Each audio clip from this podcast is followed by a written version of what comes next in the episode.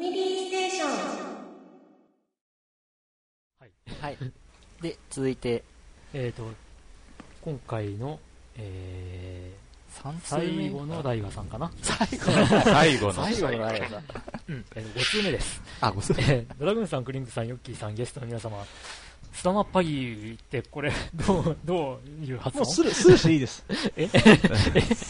な、なんだろもうキャラと同じように、何元ネタのキャラと多同じよう分にスルーしていいです。何語かなんかのそうそう、どっかの海外の挨拶。う。う んはい、大河でございます。これで4通ぐらいになりましたかね、5通目です。別にもういくら削って、削ったって文句は言いません。どうも、えー自分中心で考える癖がありますので。さて、今月は今月でいろいろありましたね。7月7日にシューティングゲームサイドの検証が、えー届いたり、例の CD ですね。えーボカロ風の衣装目当てで、プライズゲームに3000円ほど貯金しちゃったり、えー念願の下着限定版、なぜかひらがなを手に入れたり、でも期末テスト前だから開封しなかったりと、えー時に今日7月29日、これいただいたのは7月29日の夜中ですね、ダイヤスバーストアナザークロニクル EX の稼働日なんですよね。うん。自分はまだ未プレイなのですが、それまでのクロニクルモード専用機であったセカンド、過去2の機体、外伝、過去外伝の機体、えーそれに新機体のアサルト、あまり初心者向けではないようですが、オリジナルモードに追加されただけでなく、クロニクルモードの残機無制限が解禁されたり、さらには、えー新機体、ジェネシスのロールアウトも検討されているんだとか、これ残機無制限とはさっき話してたやつですねそう。ね。ううんんいよいよお祭り騒ぎの様子を見せてきたことですし、ぜひともプレイしてほしいんですが、ええ無理強いはいたしません。でも気を向いたらやってほしいなぁと思うのですよ。さて、最近自分は音ゲーの方向にも触手を伸ばし始めましたよ。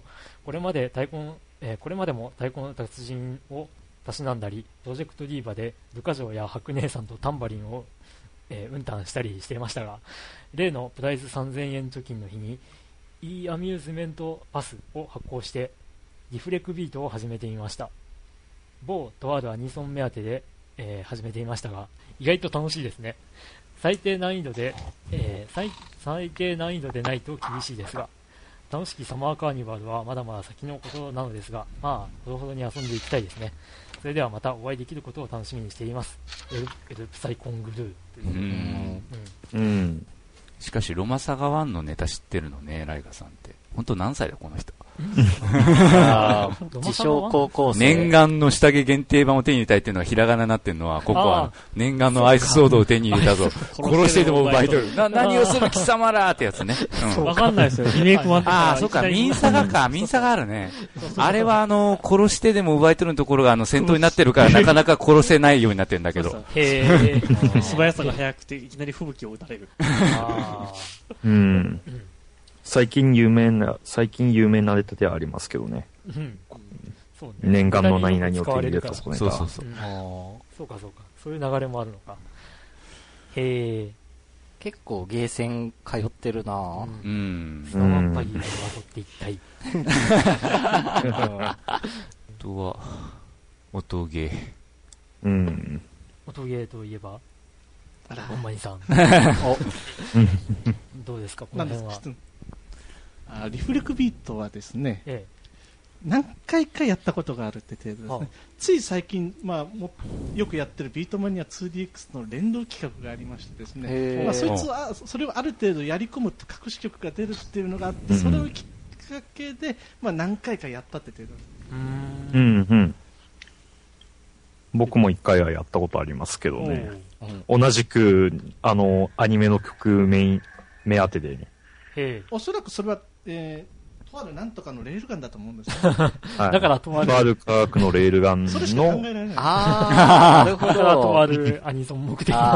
あー、へオープニングが入ってるんで、それを遊ぶためにちょっとやってみたぐらいですかね。うーんこれってどういうシステムなんですか？このゲームって。なんか弾がぷいぷい飛び回ってる動画を今、ちょっと繰り返してますが。エアホッケーと音ゲーを混ぜたような感じの。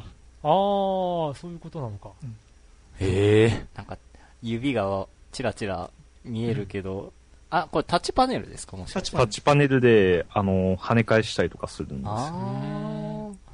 基本二人対戦なんですけど、あの、全国のプレイしてる人と、オンライン対戦で対戦対戦できたりとかする。へへーこれは何？その曲が流れてて、そのリズその曲にムに合わせて？る合わせて。あそうですね。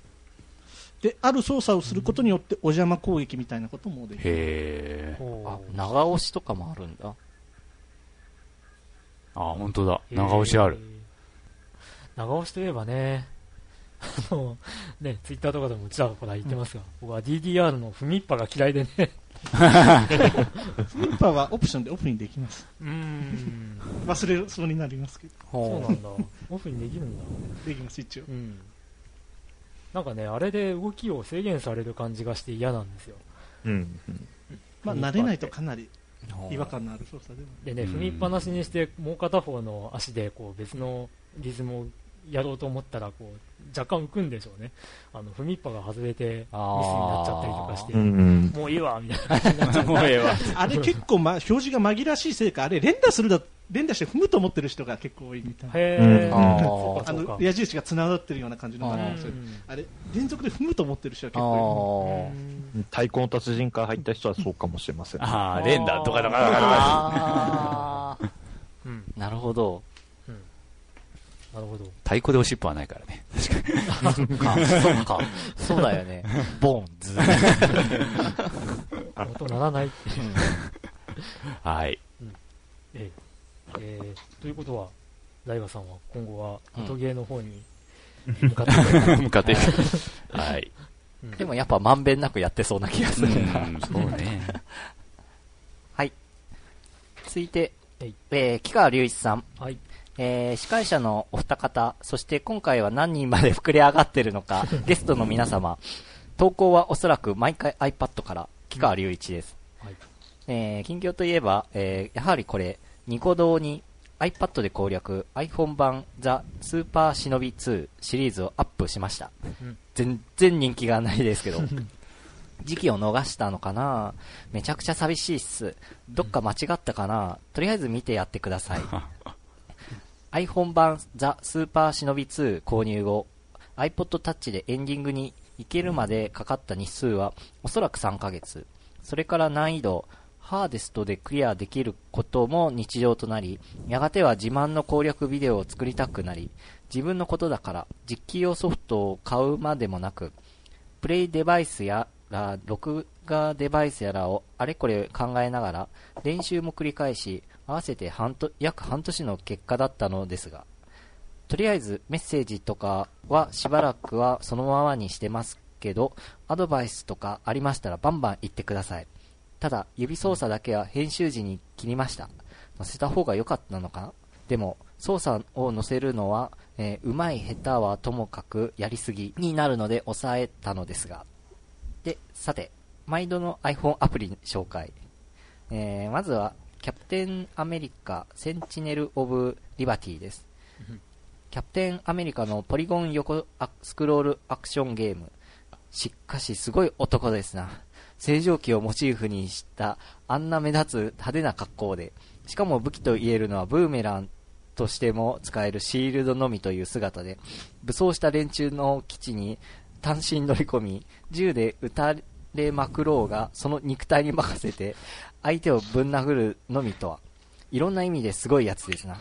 ちなみにゲームのアクション系が攻撃系を除いてほとんどミラーズエッジまんま。あのシステムがよほど気に入っていたのでしょうかね。あれでいいのって疑問がひしひしと。ミラーズエッジを攻略できる人なら、中ほどまではやや退屈するでしょうけど、円高のおかげでただいま85円。安い。二つ目はウィザードリー、囚われし、魂の迷宮です。残念ながら、ウィズの名を冠していながら、なんか違います。いろいろ。もともと PS3 のゲームだったそうで、それが感覚の違いを呼び込んでいるとも言えるかもしれません。ゲームセンターに対応しているものの、そこの実績がレベル20になったとか、えー1万 GP 貯めた、えー種族ごとのエンディングを見たとか、ハテナなのが多いのが実用です。うんそういうもんだっけ？ウィズって。少なくとも旧来のシステムでのプレイをこよなく愛する人たちには全くおすすめしない一品です。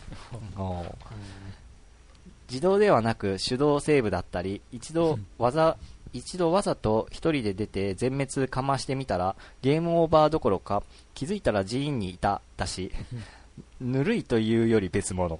うんそうそう、ドワーフの少女キャラ、可愛かったけど、本来のドワーフってずんぐり体型で、しかも男女ともヒゲボーボーだって知ってました、うん多種族の人から見れば男女の区別つかないんですよ。うんおっと、ホビット族がポークルって名前だったり、違いがありすぎです。うんうん一点だけ、これは面白いシステムだなと言えるのが、えー主人公システム。主人公を一人作成し、あとは通常のウィズと同じように進めますが、他の種族の主人公を新規作成し、ギルドなどに向かえば、えーさ初期キャラ、今まで作ったキャラ及び主人公、冒険に出てない限りそこにいます。仲間に加えられます。つまり、えー主人公 A の話では、主人公 B は登場人物に過ぎないと。うんなお、救援隊を組むには、別主人公からゲームを始め、パーティーを組んで迷宮に入る必要がありますので、一旦ゲームを終えてタイトル画面に戻る必要があります。えー導入は無料ですが、その段階では書いてませんが、体験版となり、キャラのレベルは5まで、探索は地下1階までの制限があります。課金で全解除となります。初めから有料でいいんだけどな課金での機能解除の場合、例えば新しいデバイスを買った、または購入したデバイスと、プレイするデバイスが変わってしまった場合は、わずかなこととはいえ、認証を入れ直すのは煩わしいものですから。うん以上です。次回こそは、丸ゆ丸々丸々伸ばしのと、の iPhone アプリが出ましたと言いたい過去。まだ出てませんでした。ファミ通では紹介してたのに、木川隆一でした。ってことで、うんこの丸々、まるまるまるまる。これ僕分かんなかったけど、うん。あの、最初に読み合わせた時に、うん真っ先にみんな、下につけると。あーって、ああーっていう。この数字は読む人のこと考えてないですね。うん、確かに。この、この隠した数がね。ーうん。で、ちょっと今確認してみたんですけど、うん。ウィザードリーの、うんさっき言った iPhone アプリのうん。製品版解除機、うん。1200円。あ、結構すんな。おー。デフォルトで1200円払ってもいいタイプのゲームなら、アドオンにするのはちょっとなとは思いますね、うん確かに。えっ、と、ホビットに関してなんですけど、うんこれは版権の都合のはずです。ああ、あれですよね。あのトールキン指輪物語でうんすか、指輪物語、トールキンが、まあ、作ったキャラなので、えっと、他の作品では出せないっていうのが一般的なんですけど、ウィザードリーの初期のやつってのは、許可が下りてたのか、勝手に出してたのか、使って多分たんですよ。勝手に。うん、で、まあ、うん今回は出せなかったってことで、あの、D&D ですら使えなかったんで、ケンダーっていう別の種族をでっち上げて出してるような、そうですからね。まあハーフリングとか、ハーフリングかグラスランナーとか、そういうのもはいはいはいはいはいはいはい。へだから他のゲームでは意外とあの見かけないホビット。ー。あうんまあ、この辺は仕方がない感じだとは思います。うん。ー。てか、ドワーフってうん男女ともヒゲボーボーだったんだ。うんまあ、イメージしたくないっていうか、女性のドワーフっていうのはタブーなように出てこないですね。出てこないですね、へ多分タブーーうん。これは初めて知りました、僕は。まあ知らなかったんで。まあまあ、まあファンタジーに。まあ、あんまり想像したくない。うん。で、ウィザードリーこれ、実績解除がお金額とかそういうのなんですよね。やっぱりウィザードリーだったら、実績解除されました。石の中にいるとか。実績解除されました。首をはねられた。とかじゃないですかね。まあ、あとはあれかな。忍者作って、うんこう、アーマークラスがローになりましたとか、そうそうそうそうそう。うん、そういうのであってほしかったかなって思うんですよね。あウィザードリーってキャラメイクだけで時間のかかるゲーム。うん。そうそう。能力値高いのなんだ。そう。さっき、円高のおかげでただいま85円ってほんと85円になってますよ、キャプテンアメリカ。うん センチネルゴリバティ。iTunes がなんか一気になんかレートうん。なんか変更して、そうそう。うん、115円が85円に一気に下がってて、で、日本の企業がだいぶ反発してるらしいですね、あれ。勝手になんかアップルがやったとか言って、そうそうそう。うん。でもなんかやっぱ、85円って見るとすっごい安く感じるなと思って。うん。うん。うん。キャプテンアメリカって日本でと知名度どんなもんなんでしょうね。そんなもんなんでしょうね。まあ、マーブル VS カプコンとかその手のゲームのおかげで若干知ってる人は増えたんじゃないかと。ジャケとかでう、んそのビジュアルは知ってるけど。うん。まあ結構アメコミが映画化な、なぜかハリウッド映画化されてる傾向があるけど、まだキャプテンアメリカは。うんうんあだからあんまり知らない人は知らないですあ。うね。ん。攻撃できる盾とかっつったら、アドゴスのせそうそうそうそう、そう今そう思った、そう思った。出す出す出す出すっていう。海外版アドゴスの選手とかで、こう、あの、正常期のカラーにして、ね、あの、キャプテンアメリカとかタイトル変えたら。できなくはないんじゃないうん、まんまいけそうだ。な気がするけど、出てくるキャラクターが、ね、モンスターだから。ね、謎のサングラスかけたうん。仙人みたいなじいさんだったりとか、よくわからん世界になりますあー。はい。ザ・スーパーシノビ2。よ、忍び。うん。多分この件が一番触れてほしかった。スーパー忍びをやってないんだよな、僕が。同じく、なんかタイトルはよく聞くんですけども名前、しか聞いたことうん。セガセガだったっけ？うん。ですね。うん。えっ、と、なんだろうな。ストライダー飛竜系のああう投資ーん。うん。で、やることは大体、えっ、と、なんだっけ？あの、あれは。ん？己じゃ器用なやつは。忍者流剣伝忍者龍剣伝か。忍あーあれっぽい者流剣伝雰。囲気かなと思いつつ、ううんうん。まあ忍者アクションゲーム。まあそうですね。スーパー忍びは本当やったことない。申し訳ない。だからアドバイスも何もできなかった。はい。この中やったかと、ややったことある人っているんですかね？B さんとか。とか、鍋さんといや、か。私はメガドラはほとんど持ってなかったんであ、うん。あの、サターンの新忍び伝でしたっけであの、実写のムービーが入ってる。へはいはいはいはい。あれはうん最後の面くらいまでは行ったと思いますけど、あんまりアドバイスとか何もないですね、あれは。うんまあ、この当時、メガドラとかの当時のアクションゲームっていうのは本当にあこ難易度がひどいことになってることも多かったんで、セガファンでさえこのリアクションとなると、無理。いやいやいやいや、エコーゾードルフィンもあったし、うん、マイケル・ジャクソンのムー。ンウォーカああ、うん、あ ね、その辺かな、ー。メガドラのアクションゲーム。うんいや、普通にこう、ガンスターヒーローズとか答えましょうよ。うん、僕だとクジャク王とか、あ。あそんなのが出てきちゃいますよ。あ。ううんん。あ、秋川さんすいません。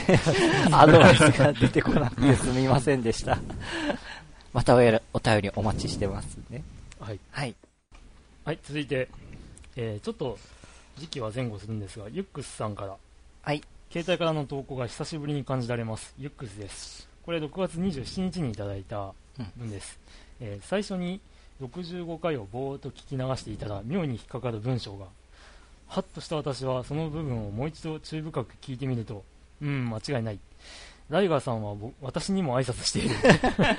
私は幽霊部員ならぬ幽霊ゲストだったのか。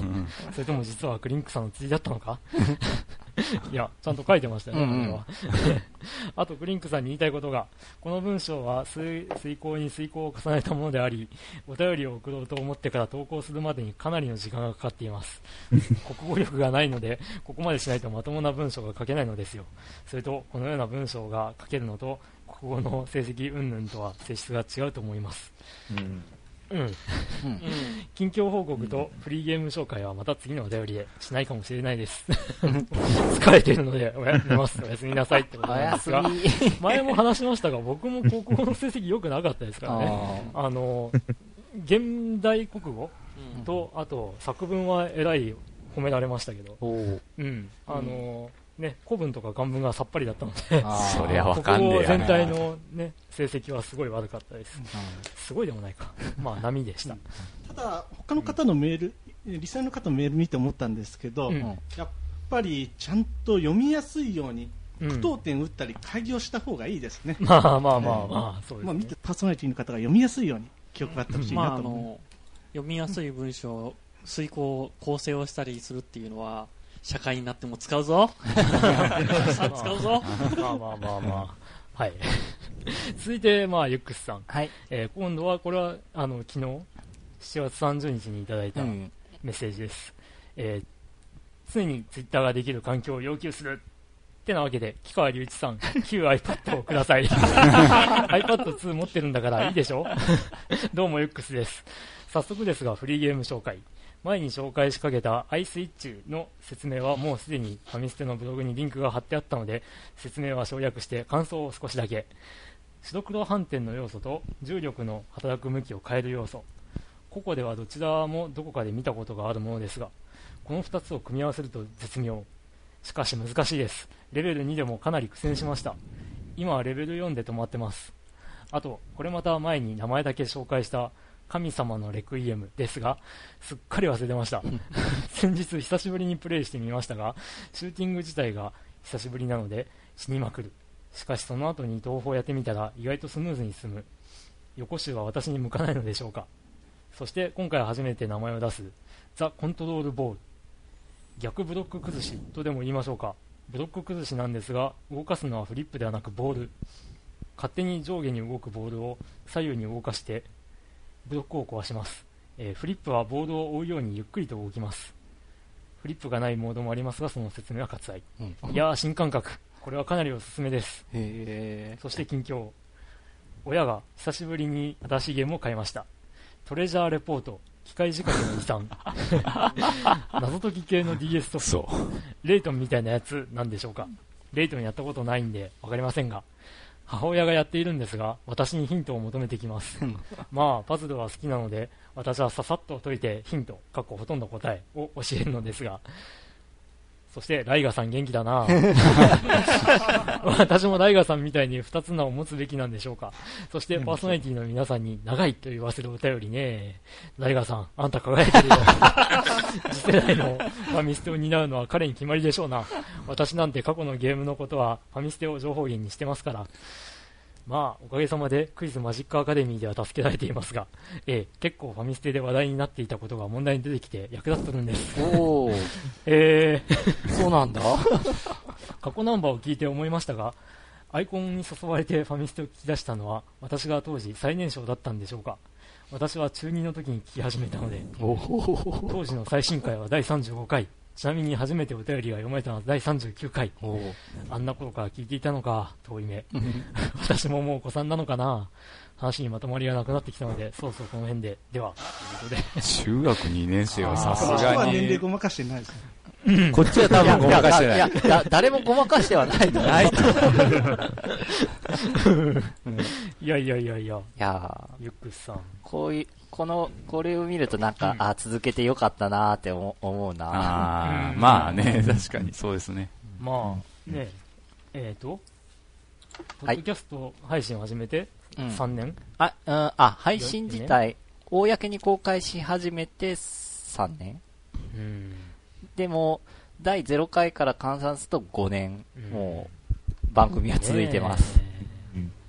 あんまりね、上達もしてないけど、うん継続は力なり。うんね、いつの間にやらこうん。う、ね、あの、仲良くなったポッドキャスターさんあーから回数を抜かれ、あ、そうだああ、そうそうそうそう。なんかもう100回とか言ってる人も。そして月に1回配信になっているので、うんこう、1回が2時間とか3時間とか言って、時間は長いよとか言ってたのも、うん。なんかよく考えてみると、うん毎週配信してて、毎回1時間ってやってる方々も多いんで、うん。ああそうよ多分ね。そう、総時間も抜かれ、総時間もかなり抜かれてるはず、それは。ね。うん。そうね、一週間に一回やってて、それが1時間ってところはザラだもんね。ねあれすごいなと思った。うん皆さんに頭が上がりませんよ。うん。うちはこんな感じでいきます。で、木川さんへ、なんか、リスナー同士のやりとりが多いですね、なんか。iPad くれと書いて、うんライガさんにあんた輝いてるって。ここれもファミステの、あの、一つなんで。みんな繋がろうぜっていうう。ん。皆さん。てか、みんなリスナー同士、なんか、くお互い詳しいな。まあまうん。いいことだ横のつながりというものが。うん。はい。ゆくゆくはリスナー集会が。リスナー集会。わかんないですよ。それいつの間にか、うん。リスナー方が、方々がこう、いろいろとこう技術を身につけて、うんファミリーステーション2、あ、なに俺、うちらのし知らぬところあ。でファミリーステーションデラックスとか。デラックス。いや、ファミリーステーションのリスナーで送る番組です。うん。ね。作っていただいたら、うん。あの、喜びますんで。いや、続けてきた回がありますんで。あ iPad。もらえるといいね。うん。うん。木川さんプレゼンツ iPad プレゼント。ああ、プレリスナーにリスナープレゼントさせる。ト、プレゼント企画といえばね、うん。あのー、あれだ。おこう、僕が最近よくうん。ツイッターで、こう、うんうまかっちゃんうまいっていう話を していたらしてたしてた。うんね、東北のね、生臭などなたかが、うん。どっかの番組でうまかっちゃんプレゼントとかやんねえかな。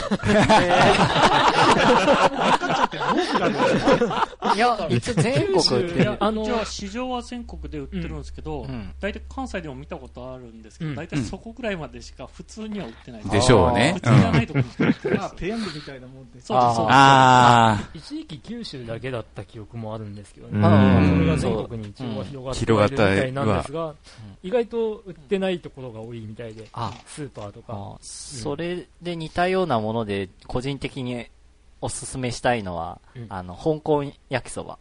ほ。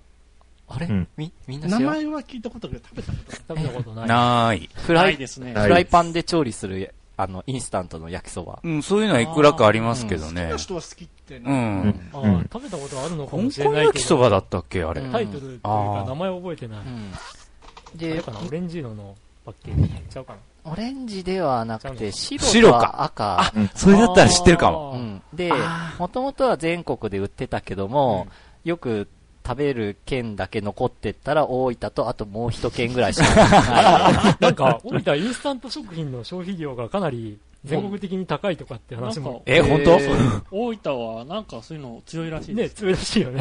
だってえあれもうん大分でしか売ってないですよねん？パワーランチ。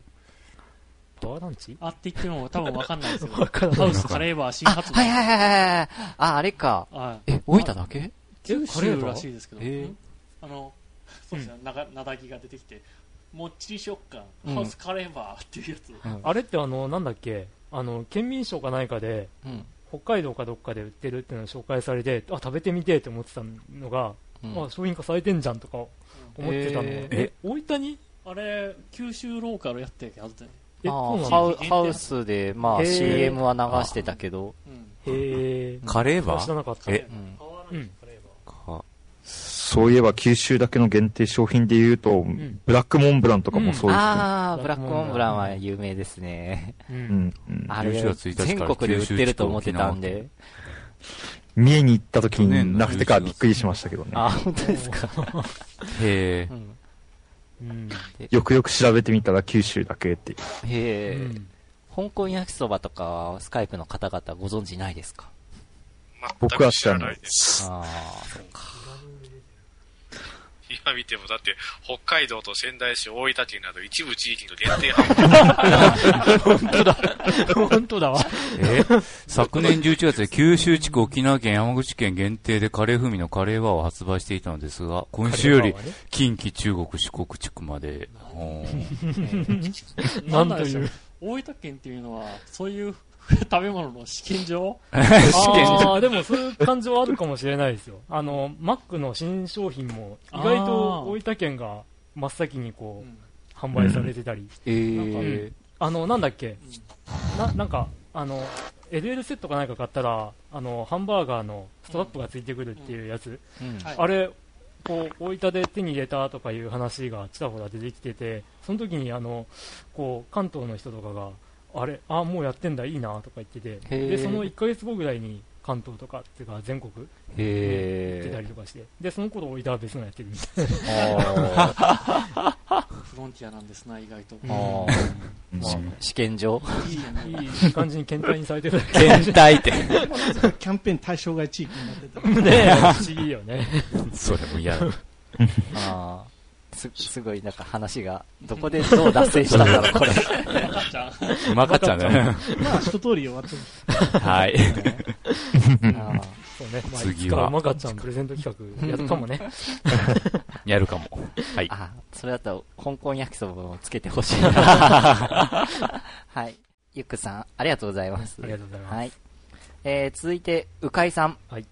えー、また収録前日にお便りします。クリンクさん、ドラグーンさん、ゲストの方、こんにちは。もう8月です。自分も早くバイトの一つはしたいところです。かっこ、まだできてません。うんさて、前回のフリーソフト紹介なんですが、フリーソフトというよりはフリーソフト化した作品です。これもまた古いソフト。1997年のゲームで、ネットストームというゲーム。このゲームは浮遊大陸に橋を架けて相手の領土を奪っていくネット対戦の戦略ゲームです。といっても、ソロプレイは基本1対1で、えー浮遊島も2つしかないシンプルな構成です。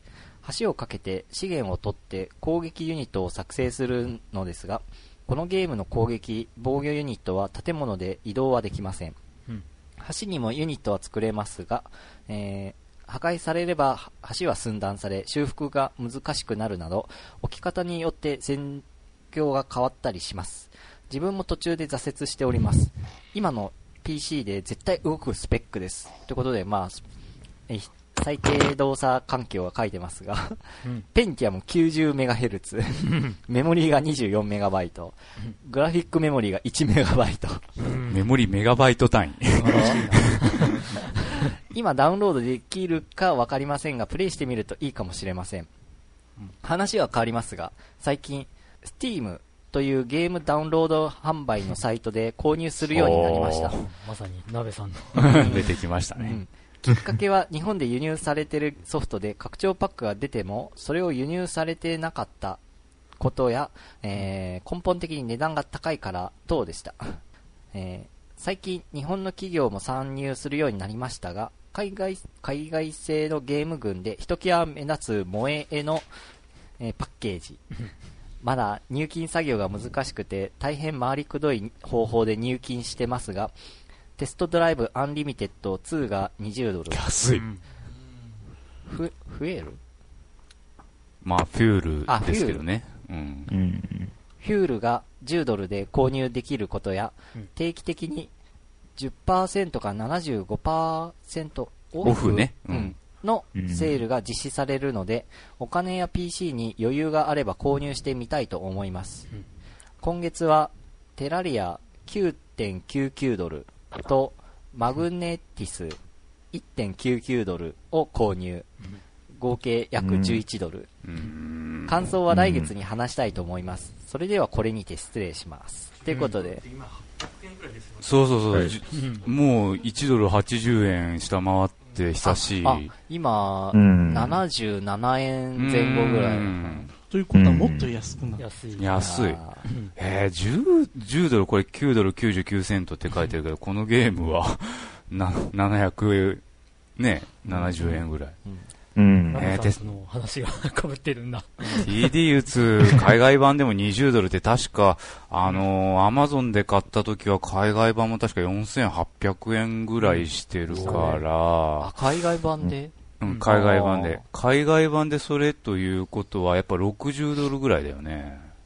どれだけ持ってるんだあよ。あ、そっか、あそっかそっか、ドル換算だとってことか。うん。うん。まあ、ダウンロード販売ですからね。ああ、そっか、パッケージとかないですもんね。あー、パッケージがないからね。なるほど。うん輸送コストもないし。ないし、そうだねほんと。いや、それにしても TD 打つ20ドルってちょっとショックやな。安い。うん。まあ、まあ、性能のいい PC を持ってれば、あの、それだけで、まあい、いけるんじゃないですかね。そうねゲームは。そうね。円高。いや、だから、こう、なんか、ウィンの8が、うん。あのー、Xbox 360あのゲーム？ゲあームを遊べるようになるとかっていうのも、そういう流れかもしれないよね。それは確定？噂？どっち？わかん噂の段階まだ噂レベルね。あうん。ただの噂だったはずですね、うん。そりゃ。まあ、だけれども、今やれてる現状があるからできるようにもなるかもしれませんね。う。うんん。まあ、世界基準でとかっていうー考え方ならそういう流れもおかしくはないうんかな。ですね。うん。360のシェアが少しは増える。うーん、いややー、ーそれは360自体がどうかなっていう気がしますけどうん。そうそうソフトはね売れるかもしれない。でもソフトはいいからな、360実際。実際、あのゲームが PC で動くってなったらもう、ヒャッハーってなる人は結構多いと思います。新しい PC 組むぜーって。あーうんうん。まあ、簡単に言えばもうパソコン1台でもう全部収まっちゃうってことそういうことね。うん多分、マイクロソフトのし、えー、と思想っていうのはそういうところだとは思うんですけどねマイクロソフトならそれでもいいよ、いいんじゃないかって。ね、うんやるならね。あの、まあ、もともと MSX の頃からあ そういう考え方ですし、あうん。うん。まあソフトで売っていくうんみたいな。ハードが変わってもうん同じソフトが使えるよっていううん。企画を作りたくて MSX っていうのを作ってたんですけど、うん。まあう、ん。結果的にそれは Windows に引き継がれちゃってますからね。ううん。ん。だから、うんまあな本当マイクロソフトはソフト面は本当強いよなう。うん。んハードはまあなんかソニーとかが、うん。うん、あだから、ハード、ハードといえば、あの、携帯ゲーム機が出るかもっていう噂はどうなっちゃったんだろう。あ、それはマイクロソフト？ええ。おーとよくわかんないですね、あれは。あれもかなり、まあ、信憑性のない噂だったけど。それがなんかあれじゃないかな、Windows フォンでなんかしようとしてんじゃないかな。えー、Windows フォンで、の上で、Xbox 360のゲームが。ええないですよ。いやーでもわかんない。あの、鉄拳とかのポリゴンのゲームが携帯で動く時代だし。CPU ん。は違うんださすがに。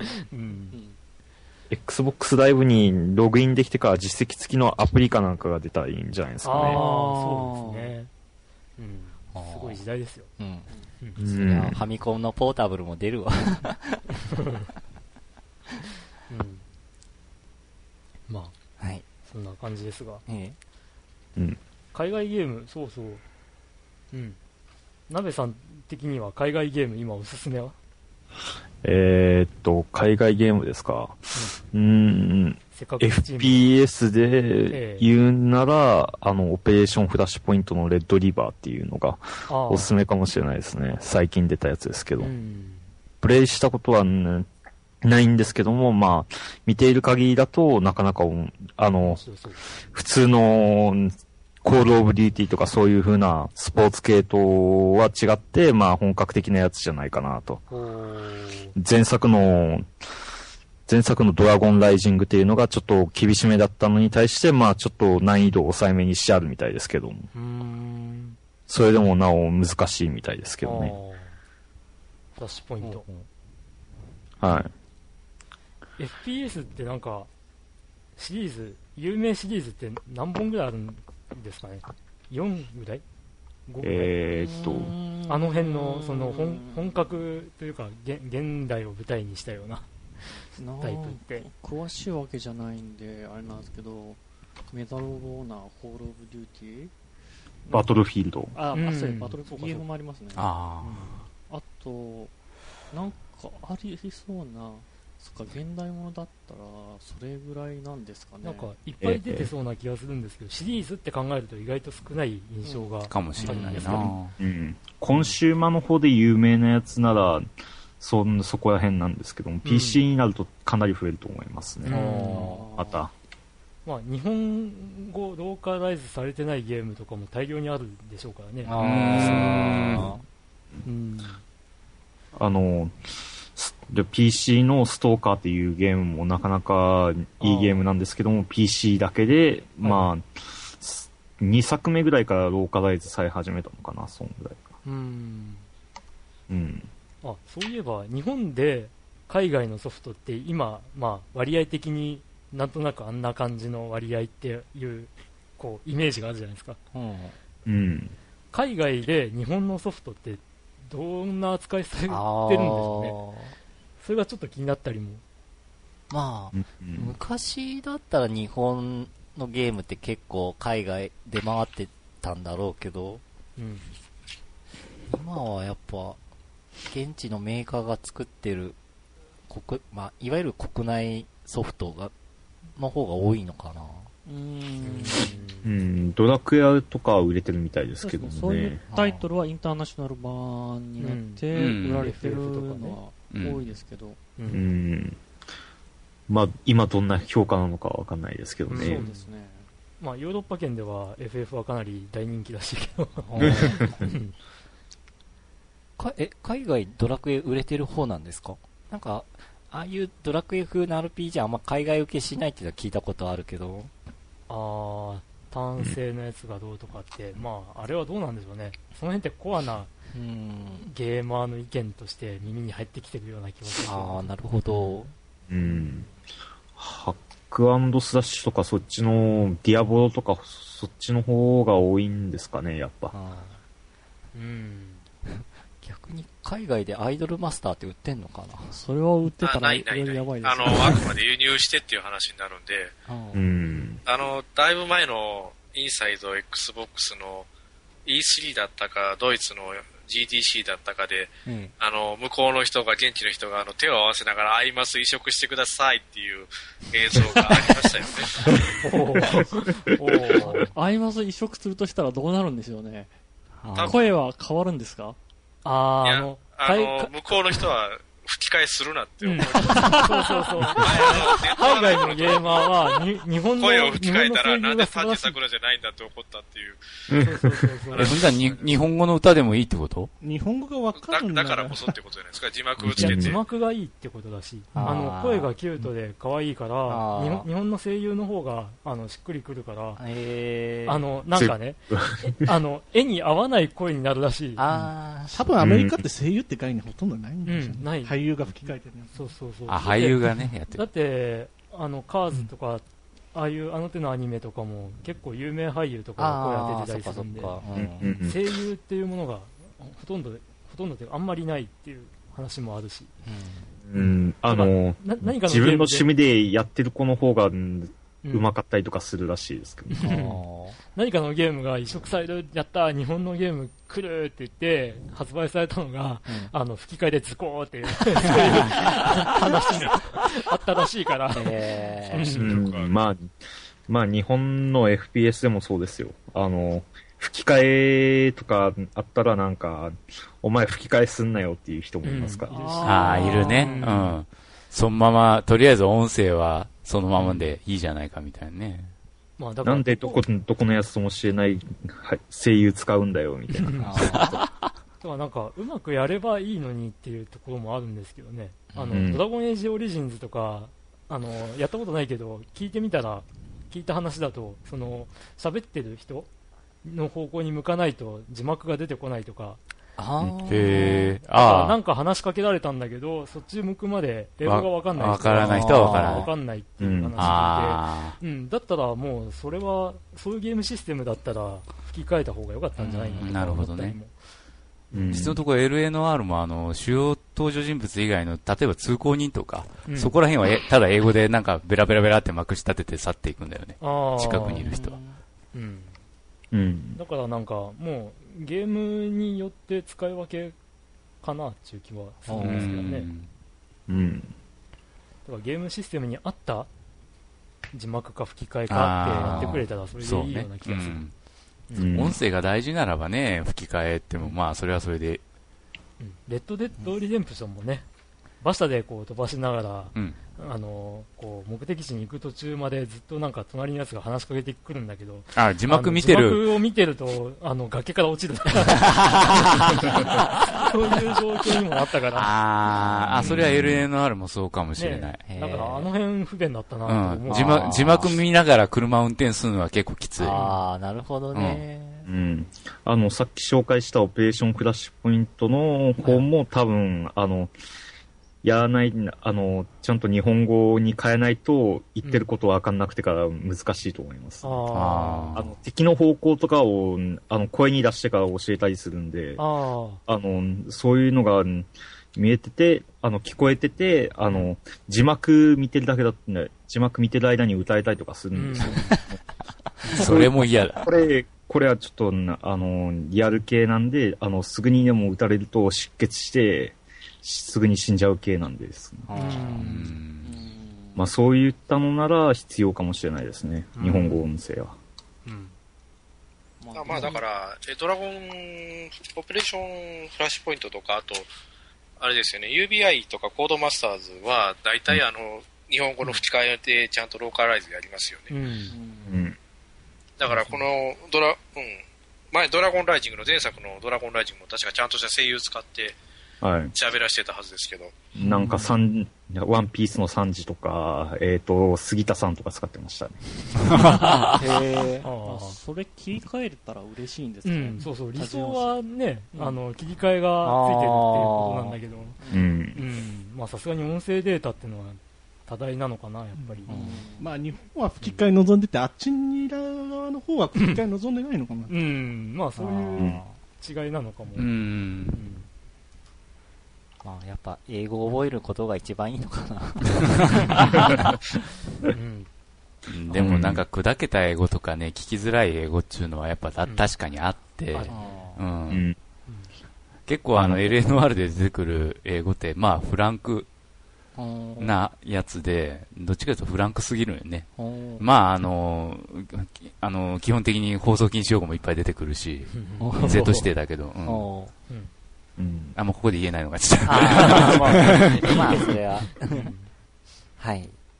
まあそういう海外ゲーム事でした。ーカライズ事情はい。でした。はい。はい。えー続いて、しょうまさん。クリンクさん、ドラグーンさん、ヨッキーさん、はじめまして。ゲスト様、こんにちは。こんにちは。初めてメールします。ファミステ好きの北海道の33歳のしょうまと申します。クリンクさんとは数回ツイッターでお話ししたことありますよ。はい。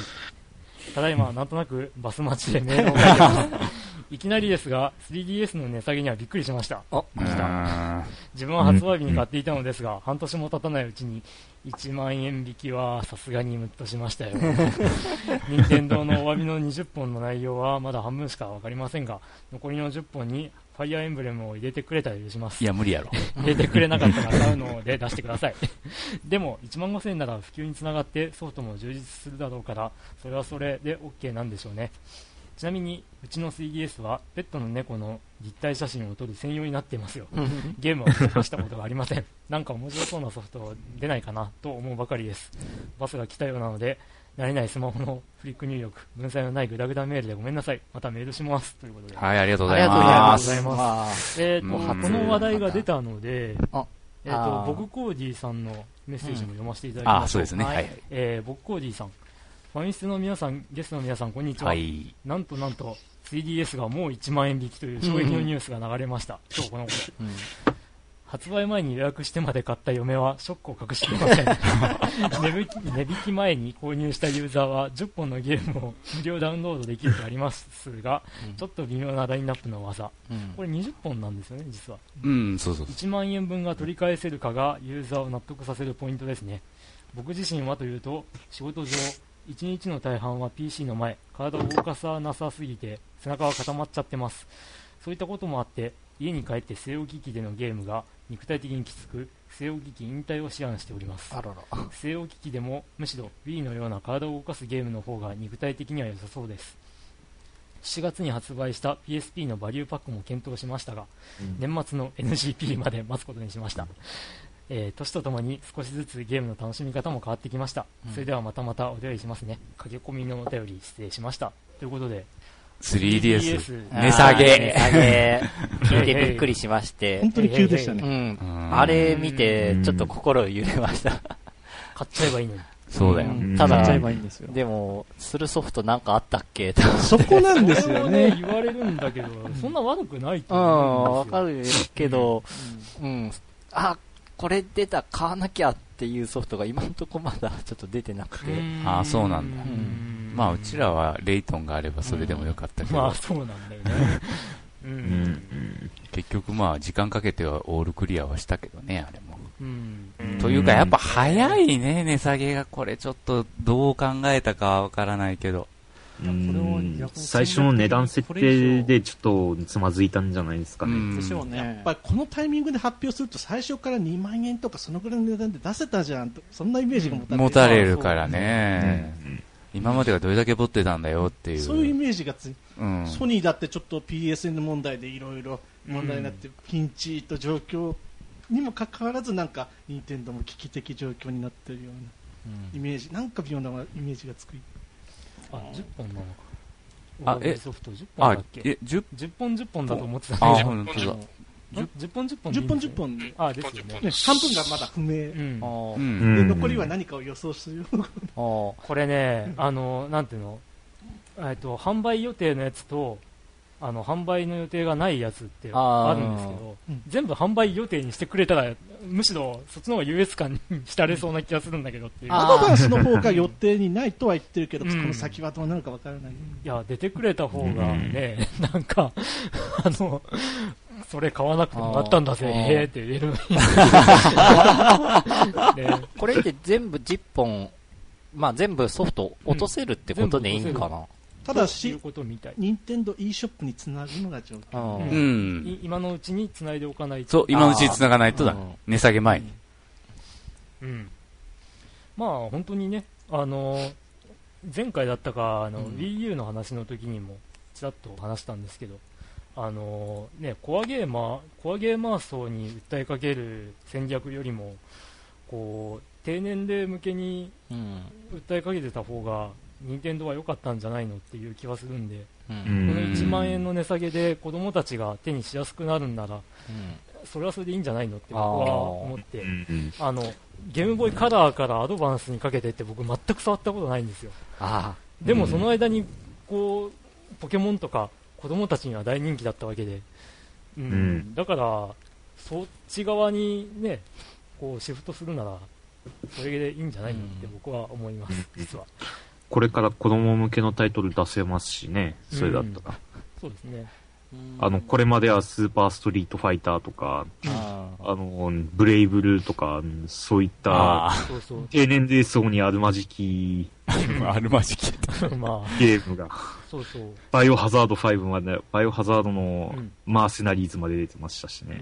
うん。あだから明らかに子供向けじゃないですけど。これは本当に逆転の一手なのかもしれない。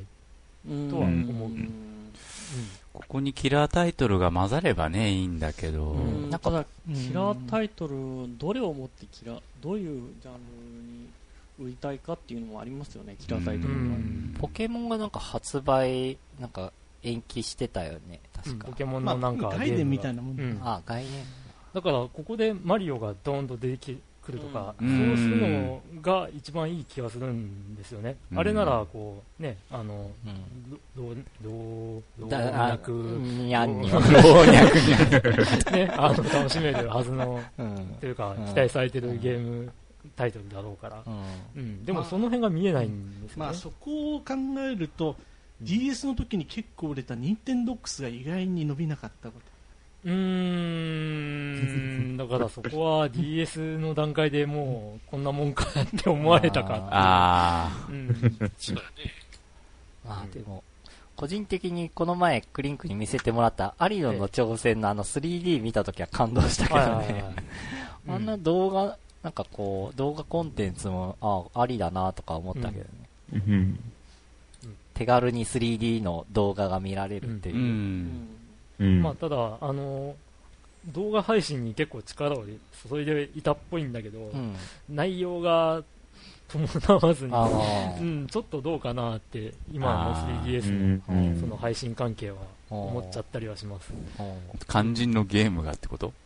ん？いや、ゲームがっていうよりか、うんその動画をね、毎日配信しますっていううんサービスになってるけど、どその、あ、動画の質？うん、質自体があどうかなっていう感じになっちゃってるんで、それが残念。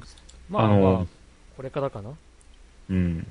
あの、すすれ違いが、うんあの、対応してるソフトを入れてなくてもできるっていうのが、ん対応したやつっていうか、それに特化したやつが出ればいいんですけどね。あーすれ違いでゲームが進行するみたいな。それもなんかきついような気が。まあね、大分だときついよね。本体が売れないとこのもうん。うんあれが難しくね。すれ違いの数も割合もね。そうね。まあ、少なくとも数百万単位で売れてないとね、これきついとう思う。んそうなってくるとやっぱ値下げして、こう、とりあえず本体の数をあ普及させるっていう方に走ったってことなんかな。もしかしたらなんですけど、もえっ、と今今の状況のす任天堂 d s が、う、うん。といわゆるマジコン対策でうん。うまく防衛できてないから新ハードにしたいとか。ああ、もう完全に 3DS にシフトしてしまった方がいいんじゃないかっていう、そういう考え方もうん。あり得るっていうことですね。うん。あるかも。うん。結構聞きますからね。なんかうん。ツイッターでもよくわからんところから RT が飛んできて RT の内容来たら何々落としてきた。うん。さらされるとうん。切ないですよね 彼らうん。切ないというか、分かって、わ分かってなくやってるのかどいうやか分かんそれはしゃあないですよ。まだやっぱり、うんうん、まあ多感の年頃ですから。と言ってもそれをツイッターでわざわざ。多感な年頃ですから。自慢したいっていうまあ気持ちがあるまあまあ昔からありりますよ。ん。ネチケットというか、あね、あの、ネットでうっかり言っちゃって大炎上みたいなのあは、うんこう、うん。今こそブログとかでコメントしやすいからなってるけど、でもツイッター本当手軽すぎるからね。うん。だから、あの、某所ではバカ発見器とか言われたり、うん。してるあきその通りにちょっと前はそれは mixi だったのに、犯罪、犯罪をね、はい。こう、自慢するような。飲酒運転しただのなんだのそうそうそう。飲酒運転は最近あったな、ツイッターで。うん。思いっきり特定されてる。もしまあ、しょうがないよ。しょうがないですね、うん。まあ 3DS なんですが。ファイアーエンブレムは今まで DS 版のやつがね、一通り出ちゃってるからなうん。うん。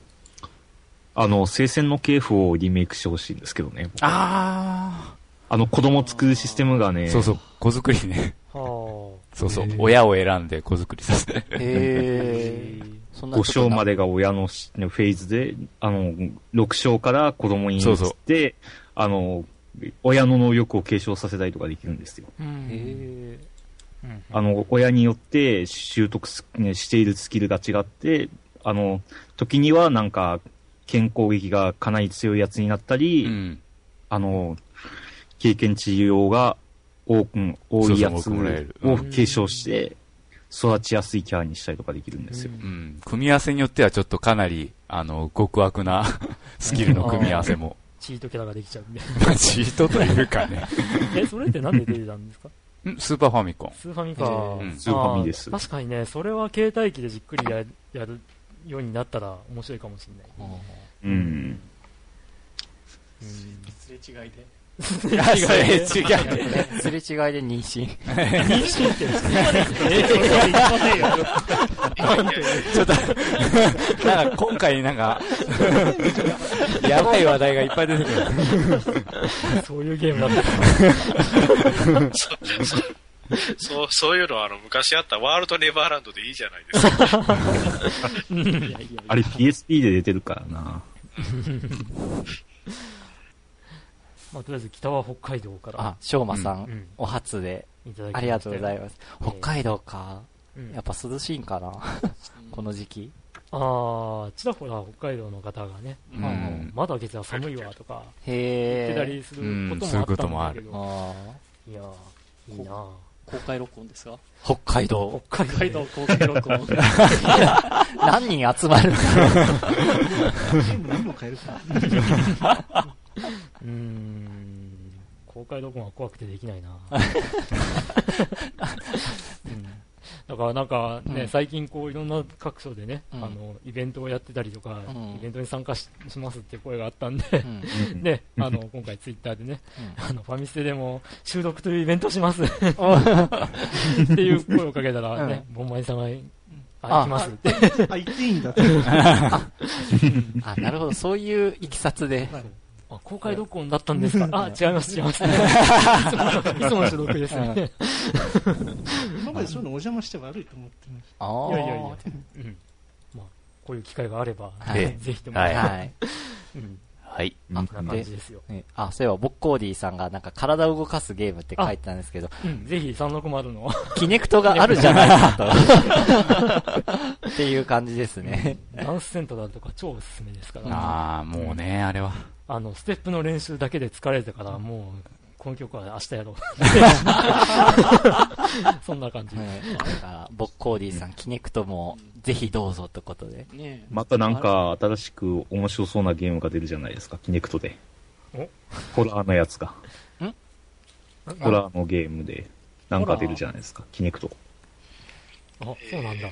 知らない。あ、でもなんかキネクトでなんかスターウォーズ出るんじゃなかったでしたっけ？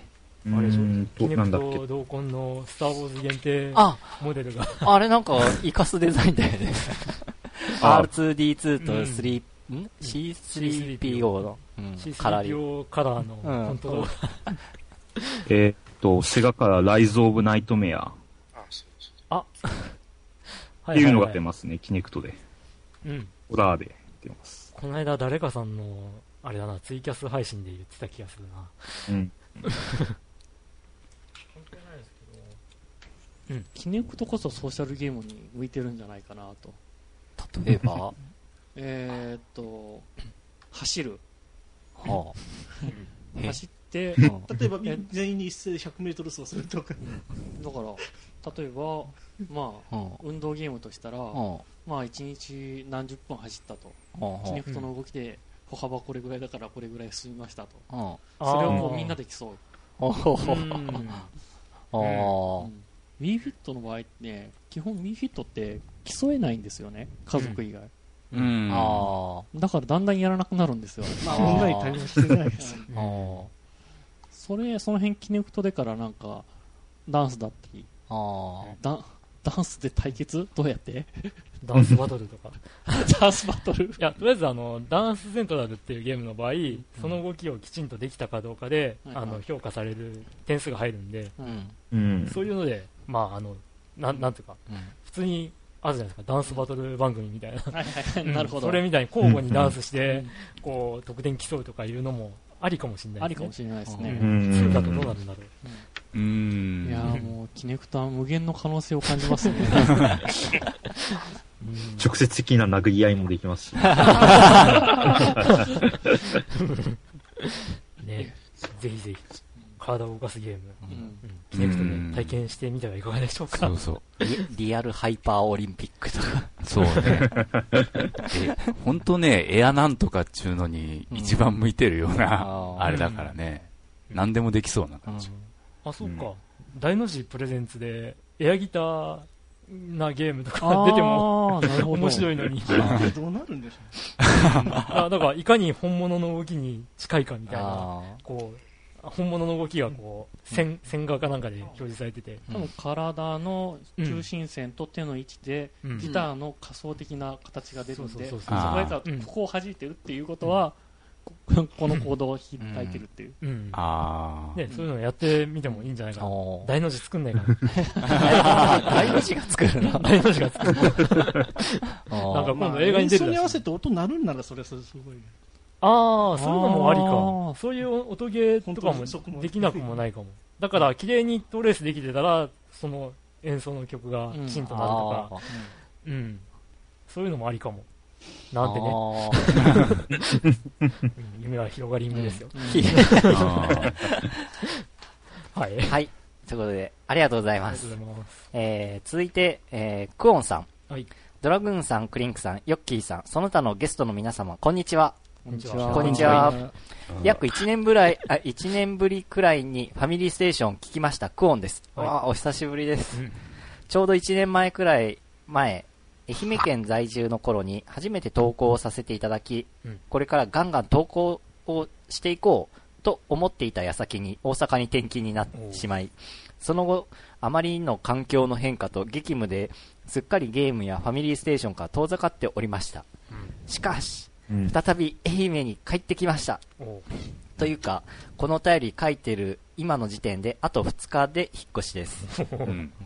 大好きなゲーム屋さんのお仕事に復帰です。また、うん今後もファミリーステーションを楽しみつつ、バリバリ店頭でもゲーム売っていきます。うんと、個人的な話は面白くないでしょうから、お便りの本題です。ファミリーステーションでもたびたび話題に取り上げられるシュタインズゲートですが、とうとう来ましたね。シュタインズゲート8ビット。うんいやはや、PC88 や98あたりのテキストアドベンチャーを知る世代には、あまりにもたまらない遊び心たっぷりのソフトだと感じました。うん今回の8ビットは、当時のゲームの雰囲気を再現したようなコマンドを直接入力するシステムやグラフィックの描写方法まで当時を彷彿とさせる仕様になっているのだとか、うんシナリオも8ビットオニオリジナルらしいのですが、かなりワクワクが止まりません。普段 PC ゲームをわざわざ購入することは皆無の私ですが、これは久しぶりにきっちり予約して買いたい一品となりました。正直、セールスがめちゃくちゃ望める企画ではありませんが、今でもこういう遊び心を忘れないメーカーさんが PC ソフトでも家庭用でもアーケードでも残っていてもらいたいと思う今日この頃です。遊び心のあるメーカーさんって本当に良いな皆さんはどうでしょう？このメーカーは遊び心があって好きという会社さんありますか？よかったら教えてください。今後もファミリーステーションはめちゃくちゃ楽しみにしておりますので、お体に気をつけて頑張ってください。そうそう、いつか僕もドラグーンさん、クリンクさん、ヨッキーさんやその他のゲストさんとともお話ししてみたいので、ゲスト出演させてください。ではでは、ことで、はい。はい。ありがとうございます。うん。うん。愛媛だったら意外とサクッと行く船で渡って船で文豪水道渡ってそこか。ううん。ん。ね、ぜひ。ああ、ゲーム屋さん。のお仕事に復帰。あの、下着の8フィット、うん。あれ見る限りだと、8898というよりかは、68世、世界というか、そうですねなん。と。いうか、えうん。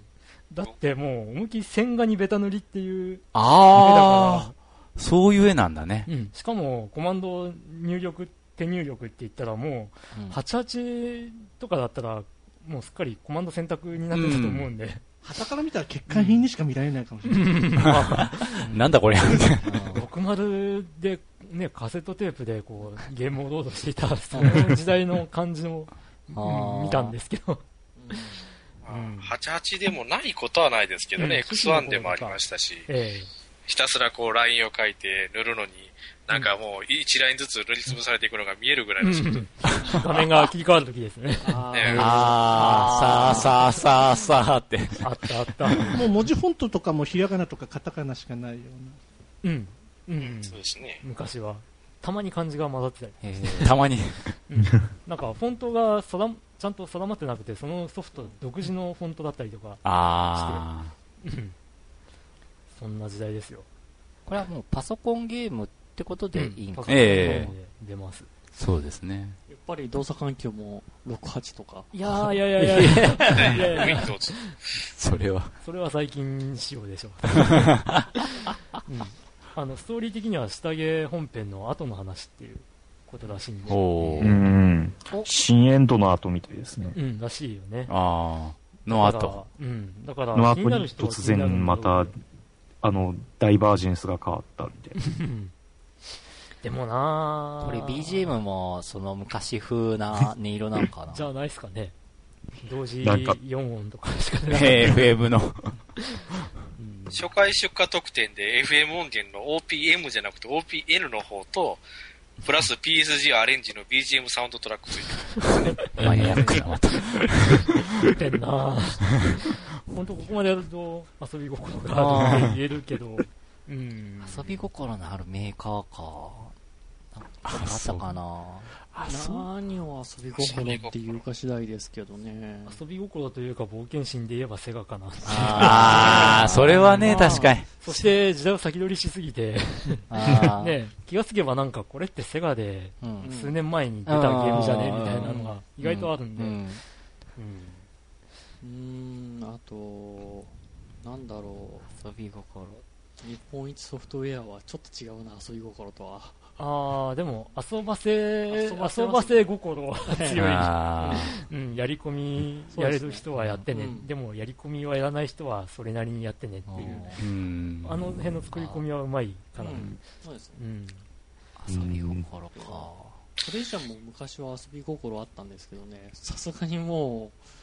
する余裕がない。う、トレジャーって前に出て、なんか新しいもの作ってくんないんですかね、もう。う。うんね、ん最近あんまり目立たないでうんすね。うん、遊び心か。サンドロット？地球防衛軍。うー。うんん。うん。僕としては、あの、その前に出たなんだっけな、ロボットを操作するやつなんですけどね。ああ、えっ、と、えっ、と、タイトル忘れた。ええーっと、っと、リモートコントロールだ。はいはい。そそれ。と、ああと、ギガンティックドライブです。はいはいはいはい。うん。そういったのが遊び心溢れてるなって思いますけどね、うんかなり。そうか、そう考えると、うんと、カプコンとかも何気に遊び心あるんですけどね。カプコンはまあうんチーム次第ですよね。例えば、うん狼とかいきなり出たときに、これは何だろうって、うん。あうん、あと、鉄器とかね。できた。あー あですか。うんやられた時にこう、脱出ボタンを押さないとゲームオーバーになって、セーブデータも消えるとか、どういう仕様なんだろう、うん 何その熱い展開みたいなうんで。も昔。デビルメイクらいふざけてる方ですけど。あ。ああ、あれも確かにね。うん。そういうこ昔いろいろあった気がするけど、ちょっと思い出せないな昔だったらナムコとかが随分遊び心溢れてたうとん。思うけど、うん。最近はどうなんだろ最近は、うん、そういう心か。う。うん。あーなんかあった、いろいろあったけど、なんかこう思い出せない自分。うんうん、何があったかな。やっぱり、うんまあ、なかなかそれをする余裕が、ううん。いや、だから、やっぱ遊び心の多いゲームって昔が多かった気がするなっていうのがあって、コナミとかもゲーセンとかだとかなり遊んでて、うん。あの、タイムクライシス？ああ。あの、うん。なんか、弾避けるためになんか、ペダル踏むとか。あ、それはナムコです。うん、まあ、ナムコとか、あうん、だからそういうね、なんか、こう、あの、家庭用じゃできないあことーとかをゲーセンとかでもやってたりとか、えーダイナマイトデカは家庭用でしたっけ？家庭マグロも移植されましたあね。ーあーママグロを持ってあ殴るやあ、つ。そっか。ダイナマイトデカは、あれはもうめ、うん、うん遊び心満載な。あれは遊びどう心見ても主人公が大ハード。ただふざけてるだけなのかよくわからない。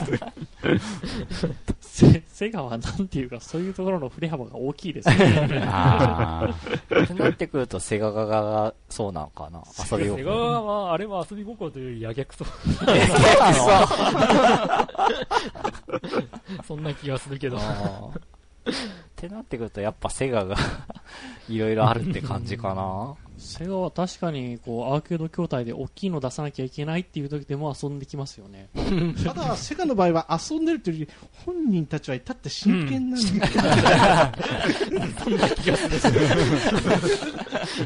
遊ぼうと思ってるんじゃないの最初から。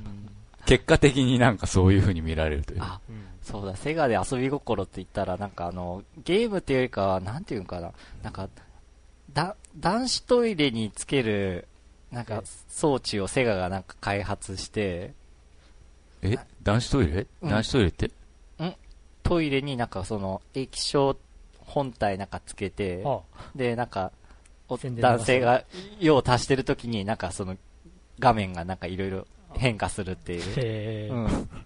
うん。なんかうん、ちょっとタイトルとか忘れたんですけど、それ探してちょっと、ブログの方に貼っときました。もう多分100分は一見にしかずって感じだったんで、あうん。それはちょっと、あ遊び心あるなーっていうので、ふと思い出しました。女子トイレに設置するのはないんですか？ああ、それ聞いてないですね。女子トイレが。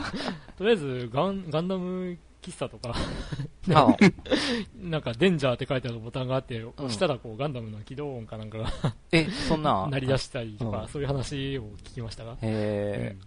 あ。トイレ内のなんか電飾がこう、あのね、ガンダムらしいライへー。トされたりとか、え。へうん。そういう話聞きました。ね。や、あの、これ、ぐだぐだゲームラジオさんでうん。言ってたんですけど、あの、ね、トミヤンさんが、デンジャーって書いてるから押さんわ。とかねやつさんが、いや、押してくださいよ。押したら面白かったのに、とか ねそういう感じで。あ、ガンダムバー。りしてましたよええか。向こうにはガンダムバーがあるんか。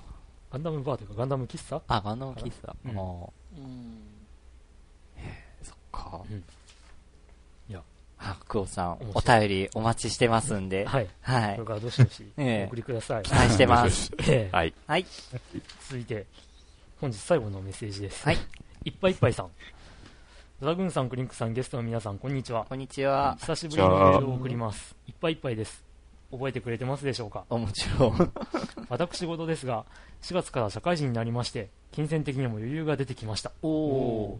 これで我慢していたゲームを変えると思ったのですが、今度は土日ぐらいしかゲームをやる日がない。次々とやりたいゲームは発売されるのに消化が追いつかないというのは悲しいものですね。さらに私事ですがトトビックを始めました。お。自分で予想する必要がないので楽ちんでありがたいです。これから週1で1000円ずつ買っていこうと思います。目指せ3億円。お。は締めの言葉が思いつかない。まあいいか。では。おまあ、社会人になったらそうなっちゃうよな。うん。まあ僕も社会人1年目はヒャッハーって感じでこう 毎月のようにセガサターンのソフトを3、4本買ってましたから。ね それはちょっと。あの頃のサターンのソフトは発売日完璧に暗記してましたから。ね。あー。そう。ね。社会人ね、こうんう没落していったわけですけど。没落って。うん そう。社会人になると、ゲームは買えるけど、プレイする時間があない。ね。で、うん積んで、積んでったり、新品未開封のまんま、1年経ったりとか。ね積みゲーって切ないですよね。皆さんいつやってんの？って聞いたらうん、こう、睡眠時間を割いてるに決まってんじゃないですかって言われて。マジ？って。うん。僕なんか通勤ね、原付10分だから、こあう、あの、ギリギリまで。ね、寝てられたりとかするんですけど、それでもやっぱ、うんね、うん。何時間寝なきゃうんきついっていう感じなのに、もう最近タイムライン、ツイッターのタイムラインとか見てると、うん。こう、あの、遡ってみたら2時ぐらいに寝てう、ん。こう7時ぐらいに起きて、今から出勤とかいう人もうん結構いますから、いますね。体持つの？って思う。決算とか夜10時か11時ぐらいに寝てますからね。僕？大体。うんうん、そうですよ。うん早めに寝てます、この人。あの、うん家庭の事情もありまして、うん。う。うんん。早寝早起きタイプかな、そしたら、クリンカー。うん、は起きでもないんですけどね。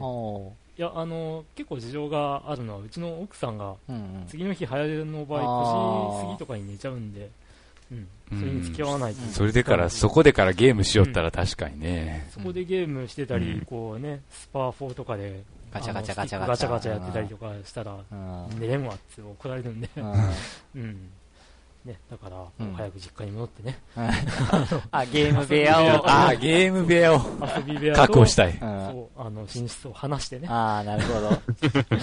こその場合、ファミステの収録は、まあ、もう支障なく、あ、そうそうあそう。そう。だから、うんクリンクが昔実家の頃は、なんか夜に収録とかやってたよね。うんしてましたよ。うんまあそうなると、こう、ね、ゲストさんも呼びやすくなる。ああ、ううんんうん。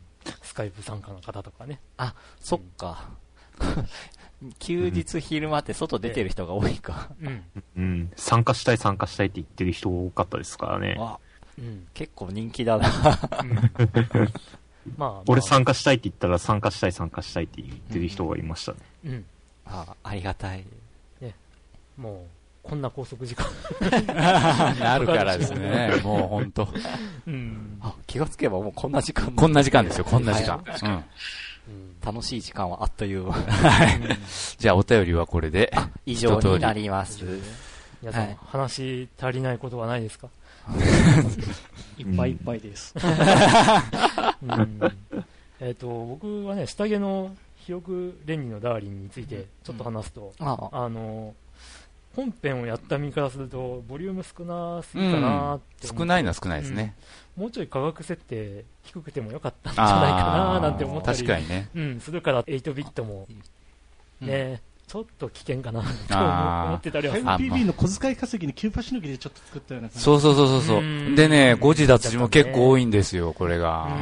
いや、面白くなかったかって言われると面白かったうんん、だけど。面白い。うん。うん。だけど確かにキューバしのぎという感じは確かに拭えない。ちょっと物足りなさを感じたね。うんへもう一人、一人につき4、5時間あれば十分う。ん、そうそうそうう。んい。けませんね、千代丸さん。いやいやいやいや。しかも本当、あの、セリフとね、字幕が違うとこあったからね、信じられんかった。あ、でも、セリフと字幕？音声と字幕ってこと？だから、あの、字幕で書いてる、その文字のセリフと言ってるセリフが全然違う。え。海外もの翻訳なら全然割とあることなんですけど。全然違うのはちょっといただけないかな。あの、でも、あの、なんていうの、フルボイスのゲームだと、意外と、こう、あの、声優がノリで言いああ、回しを変えてたりとか耐えたりすることあるからあのね。マントンのアドリブぐらいしかそういうのは見たことない。まあ、懐あかしいですね。なんかアドリブっていうか、まあ似たような言葉かもしれんけど、でもちょっと違うよなと思って。う。うん。うんん。うん。プラス、ちょっとご自脱字が、あの、本編よりかなり多すぎ。うん。まあまあまあ。まあ、そういう感想がね、8ビットには出てこないでいただきたいかなと、うん思います8ビット5040円ですもんね。あありゃ、ー今そうなの予定価格。あら、お、はいお安くないですな。税込み5040円で。で、クリアするまでに大体半年ぐらいからと書いてますね。は？え、半年？ノーヒントでクリアするのに半年ぐらいかかるんじゃないかと。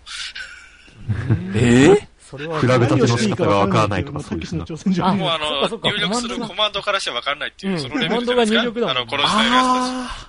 そうかそうか。え、何？まずコマンド調べから始まるってこと？コマンドが入力、取るとか叩くとかそういう。そういう感じなの。移動来たとか、そういうのを打たなきゃいけない方。あー、あまあ、たけしの挑戦状も誰もクリアできないようなゲームって振り込みで最初売り出そうとしてる。ー、うんうあれは確かに誰もクリアできない。そうか。昔、確かガンダムのアドベンチャーゲームで最初の部屋から出られない人続出とかいう やつがあったと思うんで。はいはいはい。ねオブリビオンであの、最、最初の地下から出られない人。それは、勇気だけじゃない。ーへだから、あれでしょ、なんだっけ、あの、あの、ハドソンの昔のアドベンチャーゲームで、ああの、、デゼニーランドですデゼニ。ランドか。ですね。あの、十字架をはめ込むっていうのが、うん。あの、なんて打てばいいのかわからない人が続出して、うん アタッチらしいんだけど、その言葉が当時、あんまり知られてない、アタッチメントとかあんまり言わないじゃないですか。うん、だから、誰も知られてなくて、あの、そこで詰まる人が多かっあーなんでセットじゃダメだったんでしょうね。た。ねえ。いや、そその言葉を探すっていうのがゲーム性だったから。えーだから当時、アタッチ族っていう名前が生まれるんですよ。タッチ族。アタッチ族。アパッ。チ族じゃないのかな。アタッチ。アパッチってヘヘリか。この辺もあれですね、あの、おっさんホイホイなとこですね。あの、別冊ヒント集ぐらいはつけてもいいかもっていうので、あ、そっかそっか。そのタイトルを山下明のチャレンジアドベンチャーにしたいと。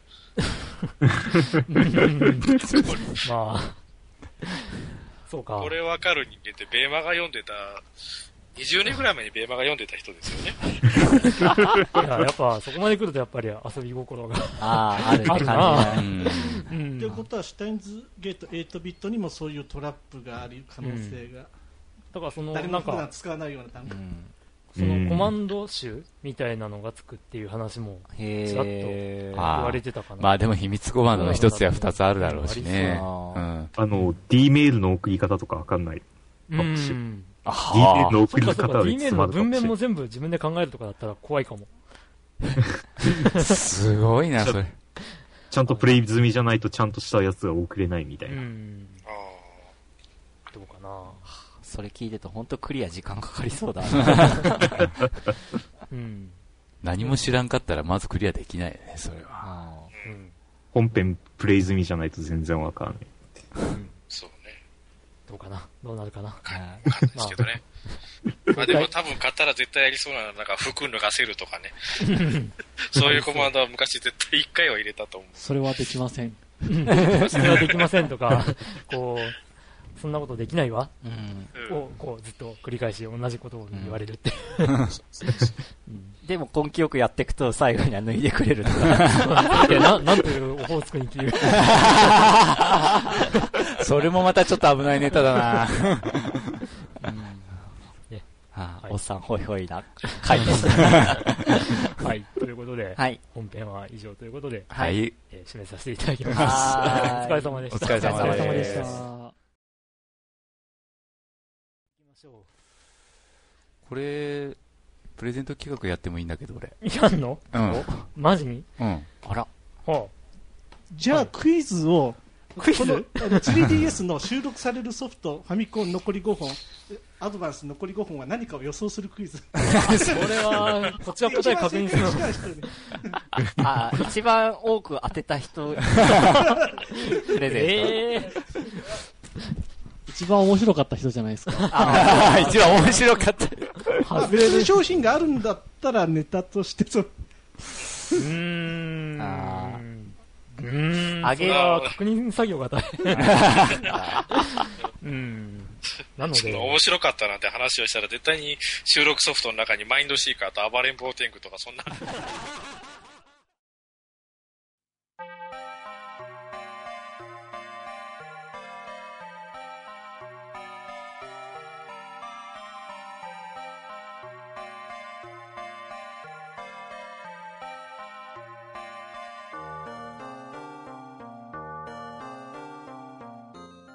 はい。ということで、エンディング。はいはい。お疲れ様です。はいお疲れ様ですえー集合して5時間。まあ、いつもの いつものパターン。パターンでう。ん。でうん、えーなんか、さっきちょっと盛り上がりましたが、ええ。なんかヨッキーが突ヨッキー然、が突然、こう、あの、何を打ち回ったのか。しまよったで、あの、プレゼント企画をしたいということで、はいはいえっと、ヨッキーのプレゼント企画といえば、皆さん、覚えてますか？覚えてますか？そう、シュタインズゲートですよ。ね。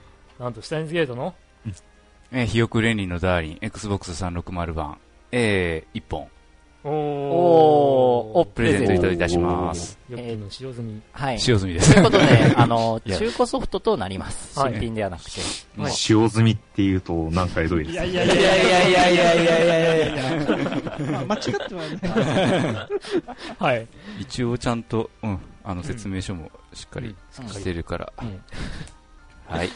というわけで、ということでえっと、はいこれはやっぱり、あの、普通のお便りとは別に、えー、シュタリン欲しい用係として、係として、えうん、えあの、ほあの、ブログの方のうん、メールから、うん。えご応募ください。シュタインズゲート、記憶連理のダーリンくださいと。書いたメッセージを送っていただいたら、うん。えーまた何か、あの、何かの箱に詰めての また抽選、会を、うん。またアナクロ抽選をするわけ。行いますので、はい。どしどしご応募ください。えっ、と、締め切りどうしようかな。基本的には、なんか告知を出して、うんと。いうやつだろうね。そう。ブログに、そうだよね、ブログに、うんまあ、締め切り日書くっていう形で、うんまあ、とりあえず、プレゼント企画がありますということで。はいはい。はい。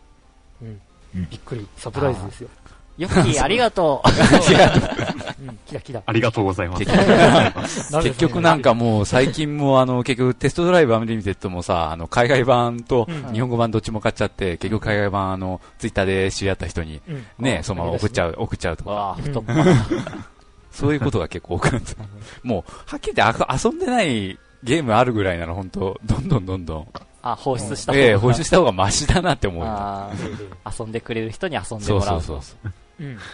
でね、あの、今回の収録が7月末になりましたが、うんはいまあ配信8月なんですけど、うん。うん。あのーね、もう、もうこの時期なので、うんこの告知をしておかねばなるまいと。うん？うん？ん？ファミステゲーム大賞ですよ。あ、早いな。早 え、確か去年9月ぐらいに言ってた告知してるはずなんで、あ、そうだっけ、うんだからあもうそろそろ皆さん、ーあ、考えといてね。考えといてねでね。考えときましょううんあ2011年にプレイしたゲームということで。うん個人的には2011年にプレイしてるんで。あの、バドンファイトした人はバドンファイトでいいですし、ああ。いやでも自分的には今年のゲームって結構いろいろ結構当たり年かもしれない。うんうん。一応メモってます。あのー、多分今年もするかなと思って。もう忘れない、もうなんか、いろいろやってると忘れちゃうんだよね。昔やったゲームとか。そうね、確かに。うんね、下手したら、こう、トップ10決めてトップ10からプレゼントとか言った場合に、うん。そのトップ10の10本全部持ってるっていう人も、ああ出てくるかもしれないかもしれないぐらいね。うん。うん。ぐらいいいゲーム結構出てます。とうん言いつつ、古いゲームが上位に来たりしちゃうのがうちの、あうんーうん。意外と被らない。う。うんん。まあ、これからも出ますからね、海外ゲームは。これからもそうそううん出るし。秋とかまたすごいことになっちゃってるみたいなんで、うん。9月、10月で出ますし、あの、HD リマスターでしたっけ、うん、とかね、はいはい。ワンダとか、ワンダとか出ますし、MGS とかも出ますからね。ううんん。まあ、そのゲーム大賞に関しては締め切りは、えーとまあ、去年と同じように、うんえー12月31日うん。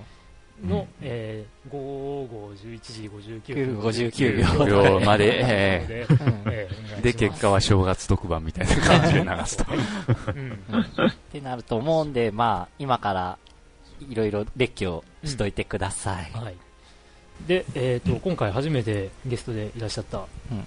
ボンマインさん、おうどうですか？こんな感じですか、うん。そうですね。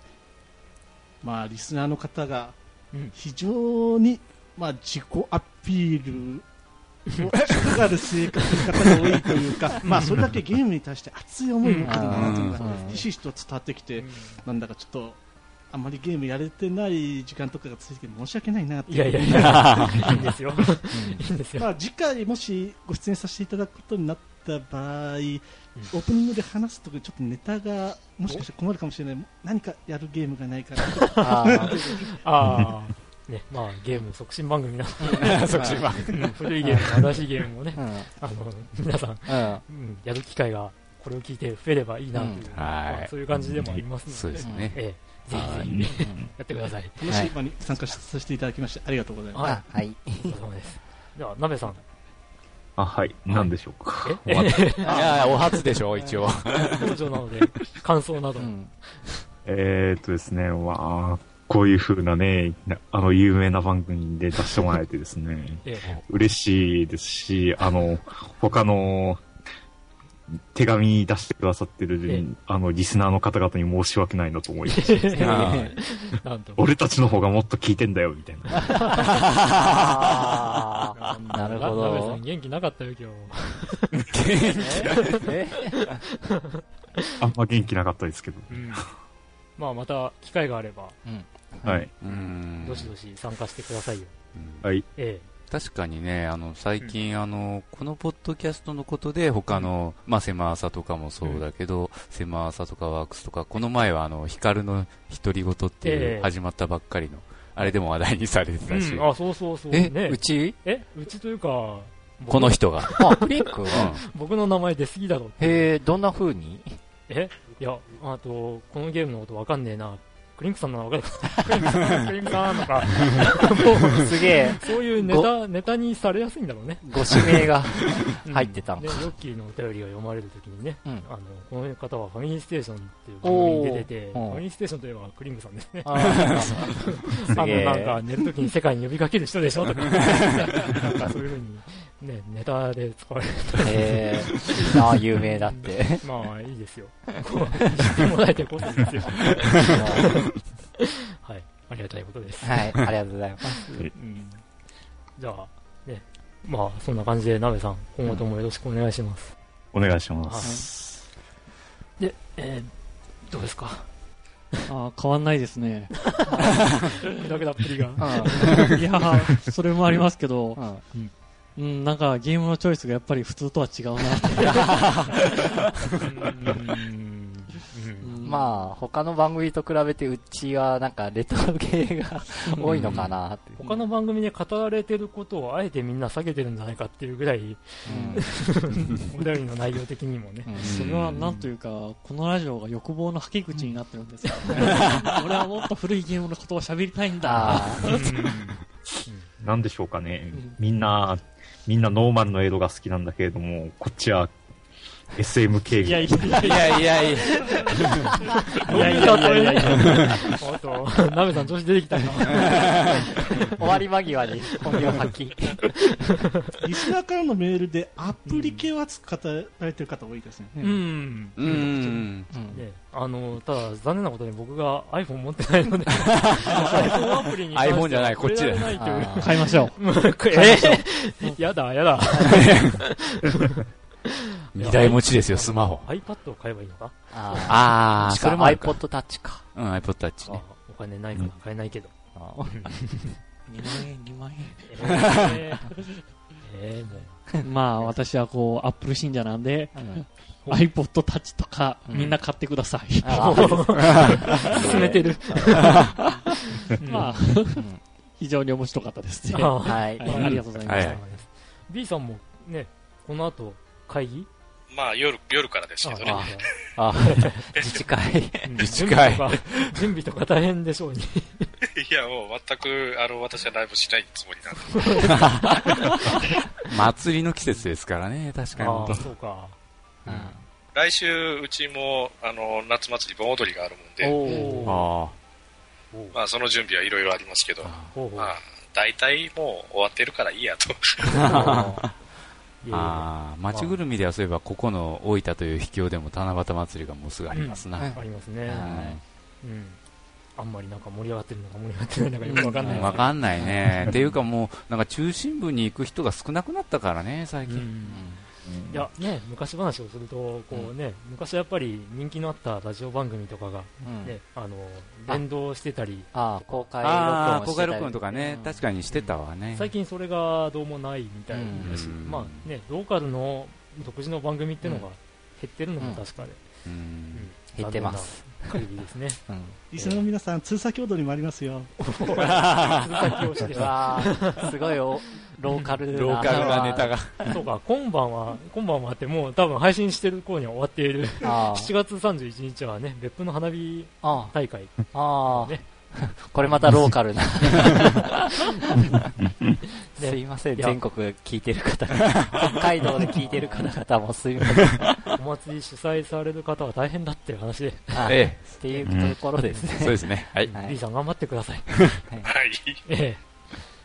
ええてな感じで、はい。ね、我々の話はうん。尽きるような、尽きないいような まあ、お便りお待ちしてます。で、はいまあ、ゲーム以外の、まあ、普通の世間話も全然受け付けておりますので、はいはい、ご応募ください。はい。はい。まあ次の収録はいつかなな、まあ、8 8月月中にはしたいですね。ですねう。んはい。なので、はいえっと夏の思い出とか、あ、ううんん。ねとか、お送りください。宿題もう終わってねえよとか。ああ、そんな季節になりそうだな、確かに。うんうん24時間テレビ24時間見たとか。あーあー まあ、そういうのありますね。はい。ってことで、次回まで皆さん、さようなら。さようなららさよなら。